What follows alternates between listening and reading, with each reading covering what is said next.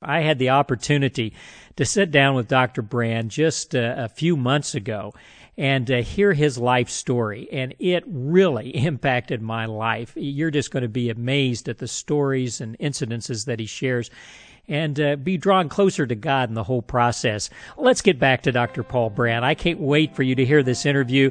For those of you that don't know, Dr. Brand is a world renowned hand surgeon and leprosy specialist. He was born to missionary parents in India. He grew up in very exotic circumstances. Uh, he developed an interest in leprosy and uh, dealing with reconstructive surgery to correct deformities of leprosy in the hands and feet and became a world authority on this issue. Many of you know of his books that he has written. He's received many awards. Uh, I could spend the rest of the tape just telling you about them, but I want you to hear his story from him. Uh, listen now.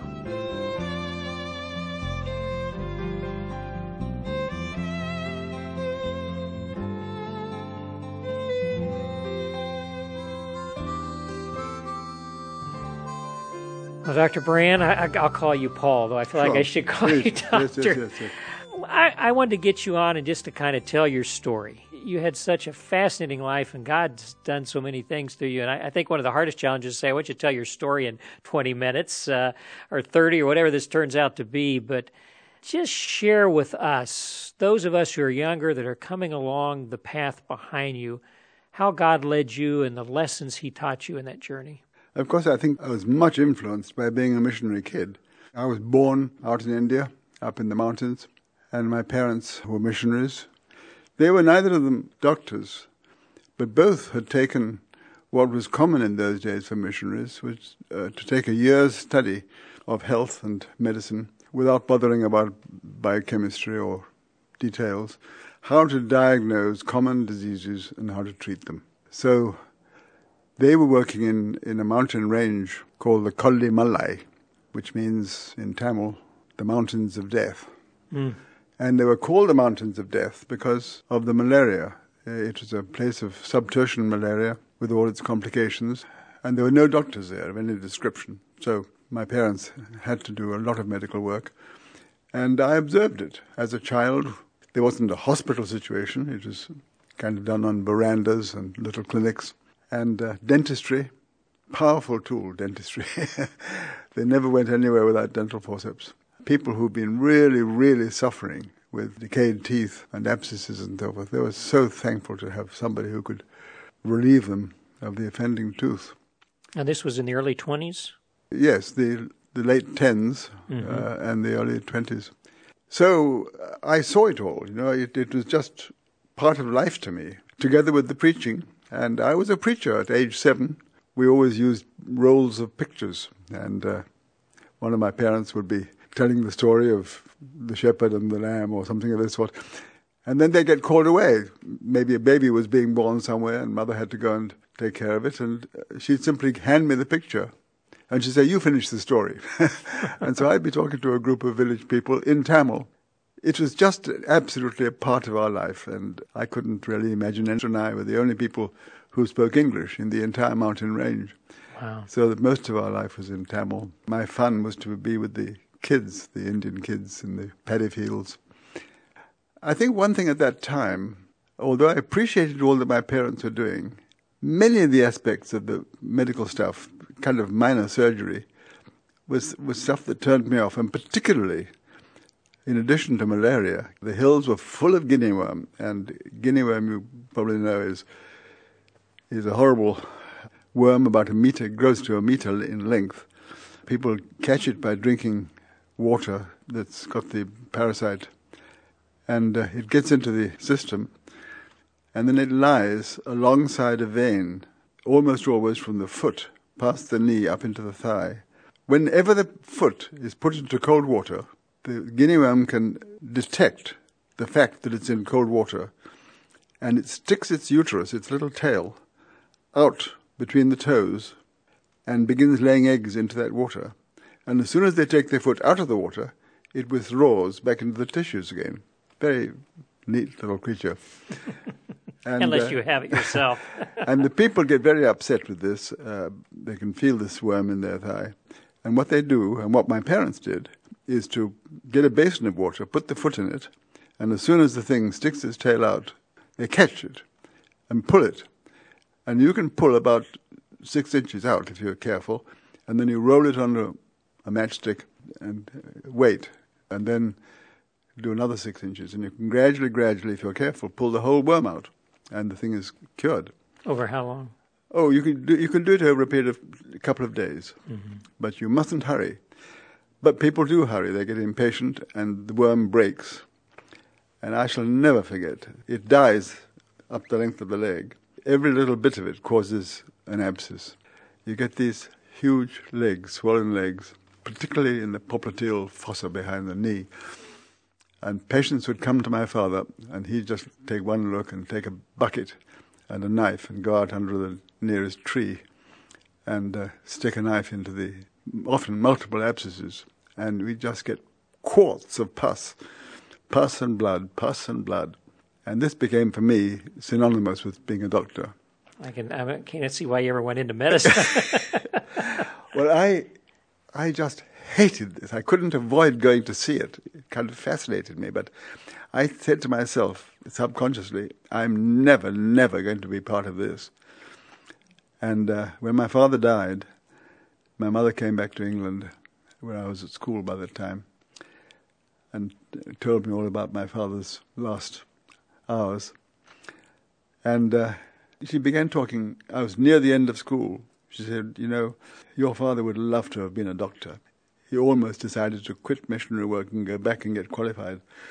And I, I knew that he would like for you to be a doctor. Because of that, she said, I've talked to one of my, un- one of my uncles, and uh, he has said that he'll pay for all your expenses through medical school if you'll be a doctor and go and be a missionary. I said, No, mother, I am not going to be a doctor. I'd love to be a missionary. I want to be a missionary. I'd like to do what Daddy did. He built houses and churches and had an industrial school and he taught people agriculture and but not a doctor. I didn't actually talk about pus, but uh, or blood, but that was in my mind, and she obviously was disappointed, but she wouldn't wouldn't uh, resist it. And then she said, "Well, what would what would you like to do?" I said, "I don't want to go to university. I'm tired of school. I'd like to be a builder. I'd like to be an engineer." And uh, that following Sunday, a Christian builder, came to preach at our church. He was a very godly man. Mother spoke to him afterwards, and uh, he said, Sure, I'd love it. He can take evening classes in engineering, civil engineering, and, and we'll teach him carpentry and plumbing and bricklaying. And, and he did. And for, for four years plus, I mm. spent learning how to use my hands, learning how to use saws and chisels and hammers, and and studying engineering. And then I applied to a mission society, and they said, "Well, you've got to go to Bible school first. And uh, so I said, "Yes, I do that." I went to to the missionary training colony. There we had to do a little medical kind of preparation thing, just how to take care of ourselves, rather like my father had done. And I can remember uh, after I'd, I'd done a, a, year or more of medical school, and they sent me to a hospital to serve as what they called a dresser, a technician, kind of semi like, rather like a nurse. The first patient was a, a, young woman who they carried in on a on a stretcher, and uh, I kind of got busy and I tried to feel her pulse, and there wasn't one. She wasn't breathing. She was dead white, white lips, everything. And I just assumed she was dead.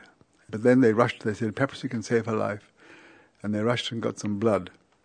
And they fixed up a blood transfusion above her head. And they put it way up so as to get a, a good positive pressure. And uh, I still couldn't feel anything, any sign of life. And then they said, You watch that. And uh, they didn't know I was absolutely new. they said, You watch the blood, and when it gets near the bottom, you call us and we'll get another bottle. I just thought they were doing this to a dead person. As, as the second bottle began, I saw a flush come into her cheek. I felt her pulse begin, and then she opened her eyes and she looked at me. She said, I'm thirsty. I'm thirsty. So I dashed and got her a glass of water. She drank and then she began to sort of try to sit up. And she was a beautiful girl, and I, I was just absolutely bowled over. Hmm. I thought, if this is what medicine can do. And I remember looking up the bottle. We had no blood bank, but there was the name of the donor and his address, and he came from the town where I had done my building training. And I imagined this great big, tough fellow climbing the ladder with a hod of bricks over his shoulder, and I wondered if he knew what his blood had done. It really, really turned me around. And I am sure that those two opposite things, my my hatred of this pussy mess in India, and then the sight of really what what blood is about and medicine can do, it just turned me around, and I I left my Bible school a little bit before the end and entered medical school. my uncle paid. He kind of raised his eyebrows. He said, "This fellow Brand, he." Uh, can't make up his mind, huh?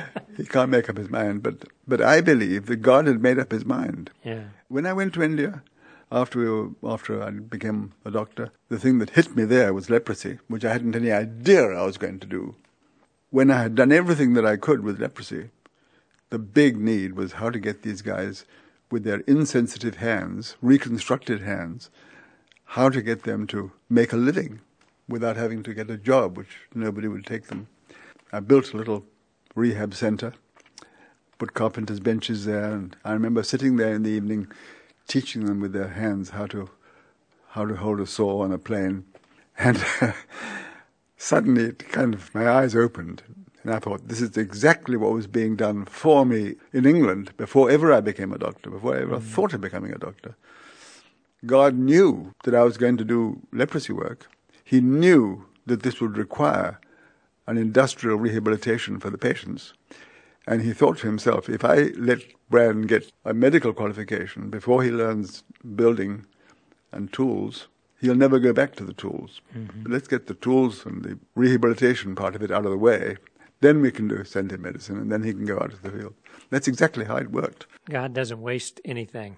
That's right. It was. It was. I mean, looking at the glory of being old. You know, yeah. old is a miserable thing, but the glory of it is that you can look back and you see patterns developing. And uh, it was very exciting. Let's jump back. I mean, this uh, there's so many different areas I want to get into. When you were with your parents in India, where were you getting your education? Did they educate you? Yes, my mother and we were homemade. I was educated up a tree. We had a. I chose. I just loved the outdoors. I mean, I, growing up in a mountain like in India was just what I would say is the perfect education. I often tell my wife if she becomes pregnant again, uh, she's over 80 now, but uh, we're going straight back to India and we're going to bring up the kids up in the mountains.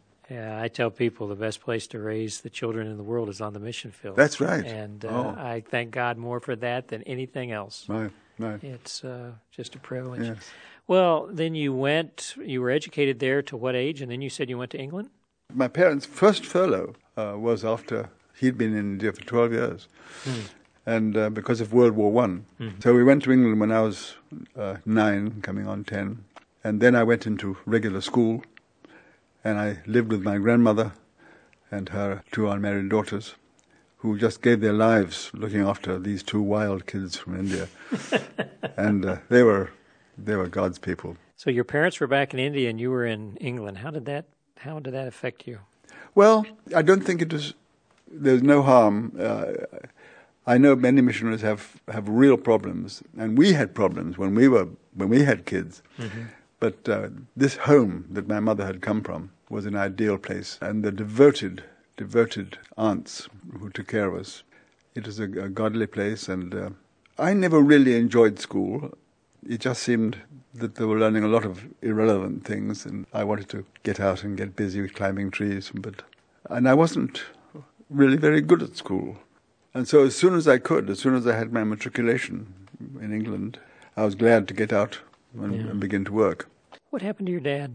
You mentioned that he died. Yes. What happened? That was why you were in England. Uh, yeah, uh, I was in England. He was back in India, mm-hmm. and uh, and he died then of of malaria. My mother came home uh, after a few months, and uh, she was in a desperate, desperate depression mm-hmm. from this. Felt that she hadn't taken proper care of him, and but at the end of the year, she her faith came back, And uh, she went back to India and worked until she was 96 Oh my goodness. uh, by herself up in another range of mountains, living very simply, riding horseback everywhere until she was about 90. We, she complained that her horse was getting too old and she kept falling off.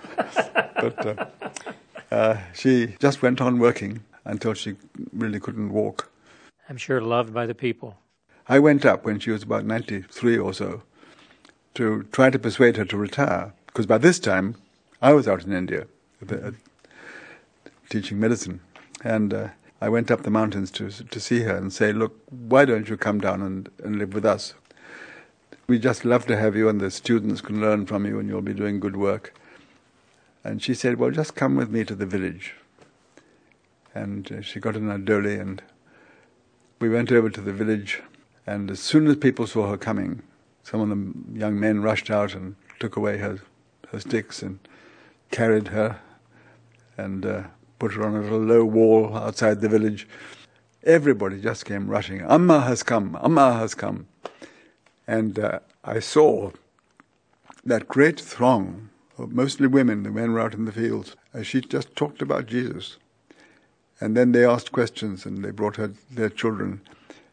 But as I saw that crowd of people sitting there, adoring her, I mean, they just, she was their grandmother.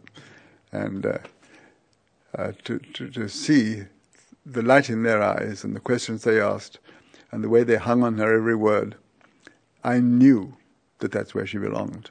And uh, I couldn't persuade her to, to come down. So she stayed up there until within about a month of her death. And uh, uh, she's buried up there. I was there three weeks ago. I saw her, my father and mother's graves side by side Mm. up in the mountains with the church going strong. What a wonderful blessing.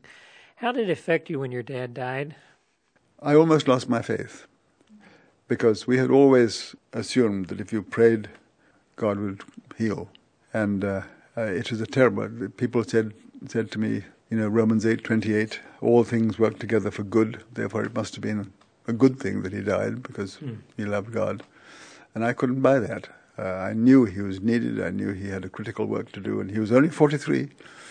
And uh, I just couldn't believe that if God was all powerful, he shouldn't have saved him. I said, you know, I can't imagine God talking to a mosquito and saying, listen, now that you've bitten a uh, malaria patient, you've got to go over there to that man. He's a white man and he's preparing next Sunday's sermon. You go and bite him because he's got to die. I always have loved F. F. Bruce, the um, theologian who has written wonderful commentaries on Romans, and he he helped me. He he says the Greek of that text is not that things work for good. It is that in everything that happens, God works for good with those who love Him. Now, this has happened, and you don't say to God, Why me, Lord? You say to the Lord, Well, look, Lord, what's happened to us. Now, what are we going to do about it? How do we bring good out of it? He, he just um, helped me to understand that things happen. Good things happen, bad things happen. They happen because of the weather, they happen because planes crash and earthquakes happen. And it doesn't distinguish between the good and the bad. And sicknesses happen.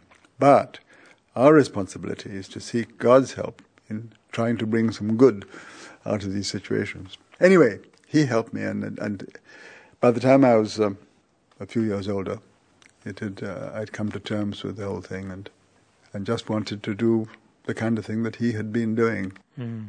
He must have been your idol in a way. I oh, mean, he was. A great he example. was indeed. Yes, yes, he was. How did you meet Margaret?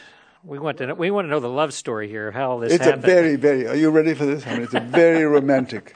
Very, Okay, very I'm ready. romantic. I'm we ready. were both freshmen at the same time in medical school. yeah. She had had a lot of study in preparation, and I had had none. But we were both at the same stage, and uh, her name began with a B. She was a Berry, and my name began with a B of Brand, and therefore they put us at the same bench, and we shared the same sink in the chemistry laboratory. And uh, that was our. Uh, You met over a beaker, huh? that's right. She had not been a Christian in all her early years, but she had been to Freshers' meeting of the Christian Medical Society uh, in in England. Wow. And uh, And there she had met uh, Howard Guinness and uh, Douglas Johnson and the towering leaders of those years. And uh, she had given her heart to the Lord. And she was just about a year old Christian when we, mm-hmm. when we hmm. met.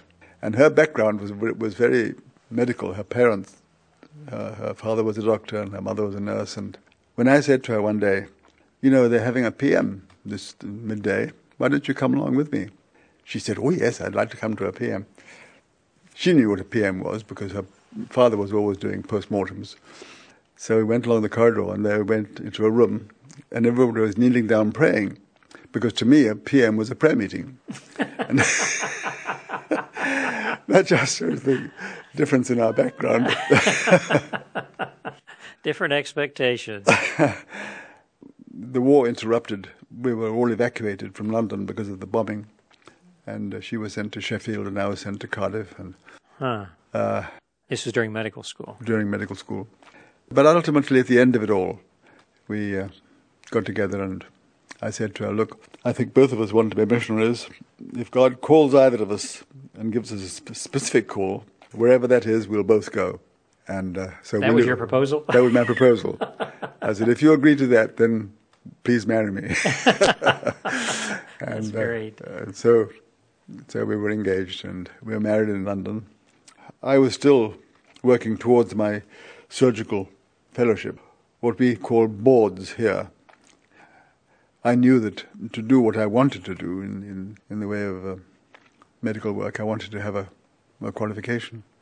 And finally, when I'd got it, we already had my little son, Christopher. And then came the call. Dr. Cochrane in India was at that moment the director of the Christian Medical College. And uh, the Madras University had just agreed that the Christian Medical College could begin to grant university degrees and train people for higher qualifications. Cochrane had agreed with them that he would see to it that we had the correct minimum number in every department. And the correct minimum number for surgery was two. There had to be two people with either boards from America or FRCS from England. And he had that. Various sources all over India, various missions had contributed their best staff, and they gathered together for this. And then, just before, like a month maybe, or two months before that inspection, when the university was going to come out and check everything, one of the two surgeons uh, developed tuberculosis and had to be sent back to England.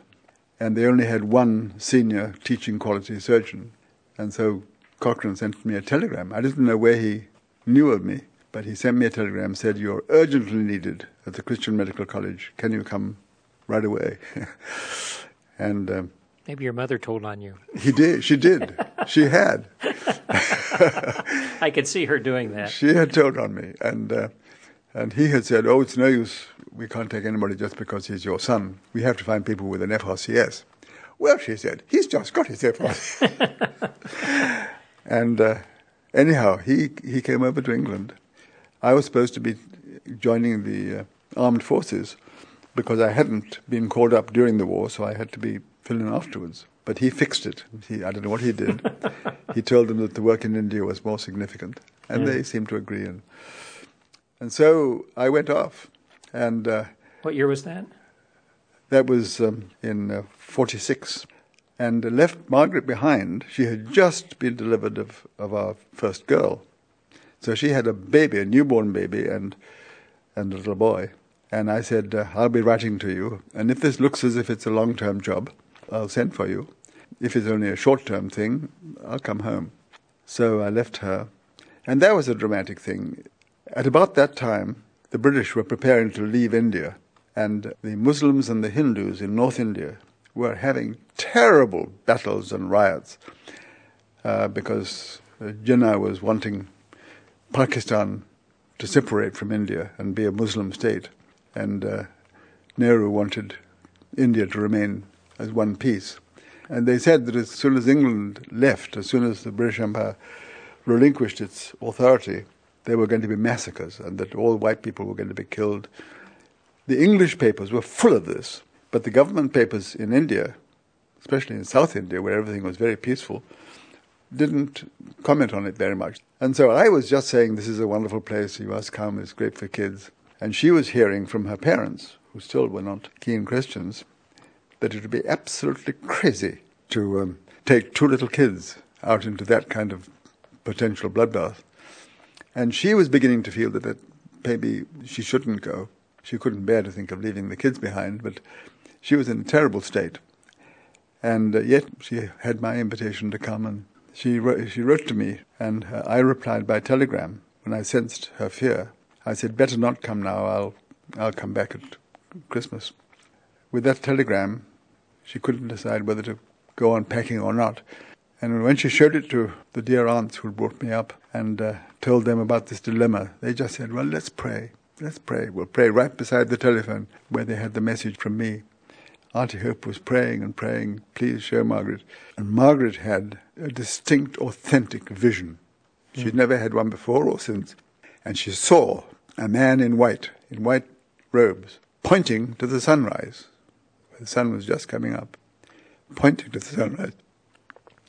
And she said, Lord, if this means that I've got to go, you've got to take away my fear. And suddenly she just had a tremendous peace. She just stood up and said to Auntie Hope, You don't need to pray. I know. I'm going.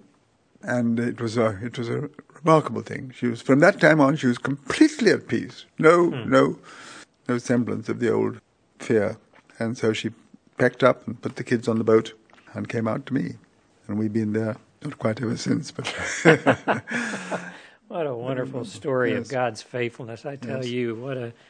I think I think what I sense more than anything else, Paul, is that when God calls you, you answer, and He takes care of the details, whether it's two little kids or a war or right. independence coming and all the rest of mm. it. Uh, and the interesting thing is that happened in the morning. That vision. In the evening, the radio had an interview with uh, Lord Louis Mountbatten, mm-hmm. who was the Viceroy of India at that time, the British Viceroy, saying that finally Jinnah and Gandhi and Nehru had come to an agreement and they had divided Pakistan away from India and all the riots were, were settling down. And, but she first. had to. She had to make her decision in the morning because of the shipping company. Mm-hmm. They had booked a cabin for her. They said that after June, the whatever it was, that cabin will be given to somebody else uh, unless we get confirmation from you. So she had to make a clear decision in the morning, and in the evening she had the confirmation on the on the political side. What were those early days like for you all as missionaries? Well, busy is the first word. When Margaret came, there was need for an additional helper in pediatrics, and so she became a pediatrician, which was okay because she'd had quite a bit of pediatric experience working with her father after she'd qualified. Uh, I, of course, was teaching surgery. The striking thing in my life, I was just teaching general surgery with a with a uh, bias to orthopedics, which is the major part of my training. Outside the hospital, all along the street, were beggars, and the beggars were outside the temples and outside the bus stops and so forth. But as I saw these beggars on my way in, many of them seemed to have claw hands. Many of them had terrible ulcers on their feet with flies buzzing all around them. And these people were exposing their, their deformities. And I said, who are these, who are these beggars? Why don't they come inside the hospital? We, we can try and treat their deformities. And they said, oh, they are lepers. They're lepers. We could never take a leper. If we took a leper into the hospital, all the other patients would run away. Uh, we've got to keep this as a medical college. They'll have to, if they want medical care, they can go to one of the Christian um, mission colonies, leper colonies. They were called lepers in those days. But I couldn't get away from this, that I had done a lot of polio surgery and uh, was continuing to do polio work, and I enjoyed it. And these clawed hands with paralyzed thumbs and all the fingers bent into the fist, I couldn't see them without wanting to, to do something about them. And so um, the hospital director Dr. Cochrane had been a leprosy specialist before he came to the medical college. He invited me to come to his previous leprosy institution, and he gave me a real tour, pointing out papules and macules and nodules and patches and how to look for the edge of a patch, and pointed out that there was no sensation in the tuberculoid patches. And he was really giving me a lesson. I said to him, Bob, I've had enough dermatology. Uh, tell me about these hands. Why do the fingers fall off? Why do some of them have no no fingers? And what about the clawing of the hands? He said, I can't tell you. He said, uh, all I can tell you is that it, it happens in leprosy, but why it happens, I don't know. And just about then, there was a man trying to get his attention, wanting to show his feet. And he was trying, he squatted on the ground and tried to undo the buckle of his sandal. He had claw hands, but all his fingers were still there. And uh, he couldn't get this, this buckle loose, and so Cochrane stooped down and did it for him and looked at the ulcer.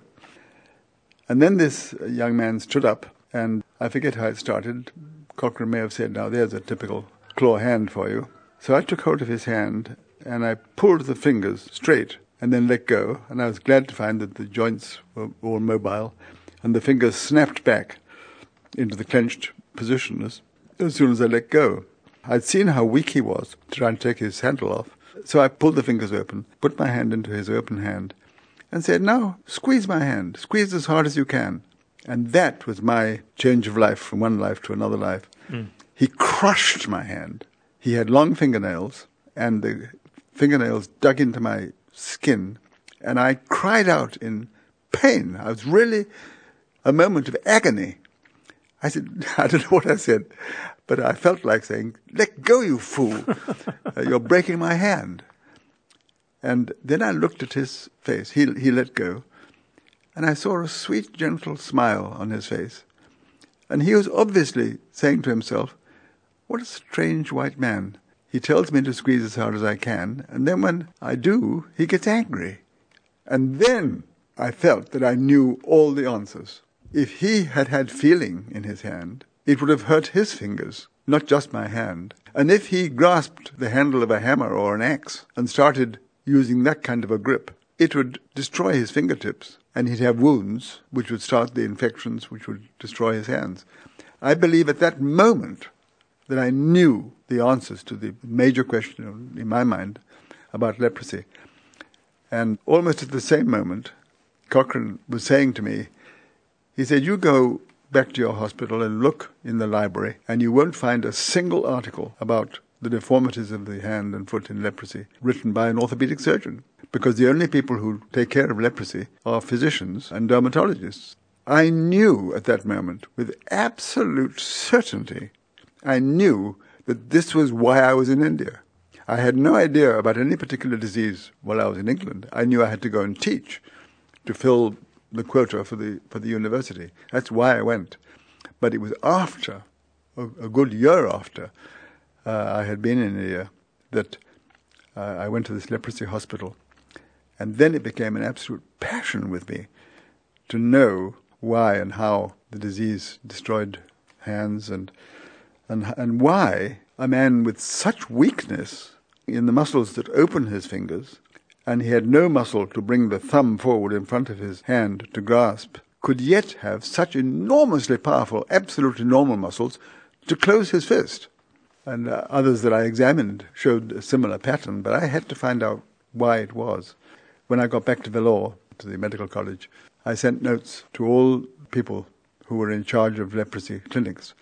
And I said, if as soon as any of you have a, a patient who dies, and whose relatives are willing for him to have an autopsy a post mortem, please let me know. I'll, I'll, drop everything, whatever I'm doing, and, and I'll come. And sure enough, within a couple of weeks, Chingleput, the same place where I had been before, telephoned or sent a message to say that they had a patient who was just dying or who had just died.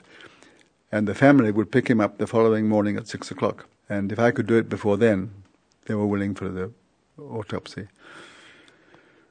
So I jumped into our Land Rover and took a technician, pathology technician with me, and dozens of bottles of formalin for specimens, and a woman who was my surgical assistant. We piled into that Land Rover.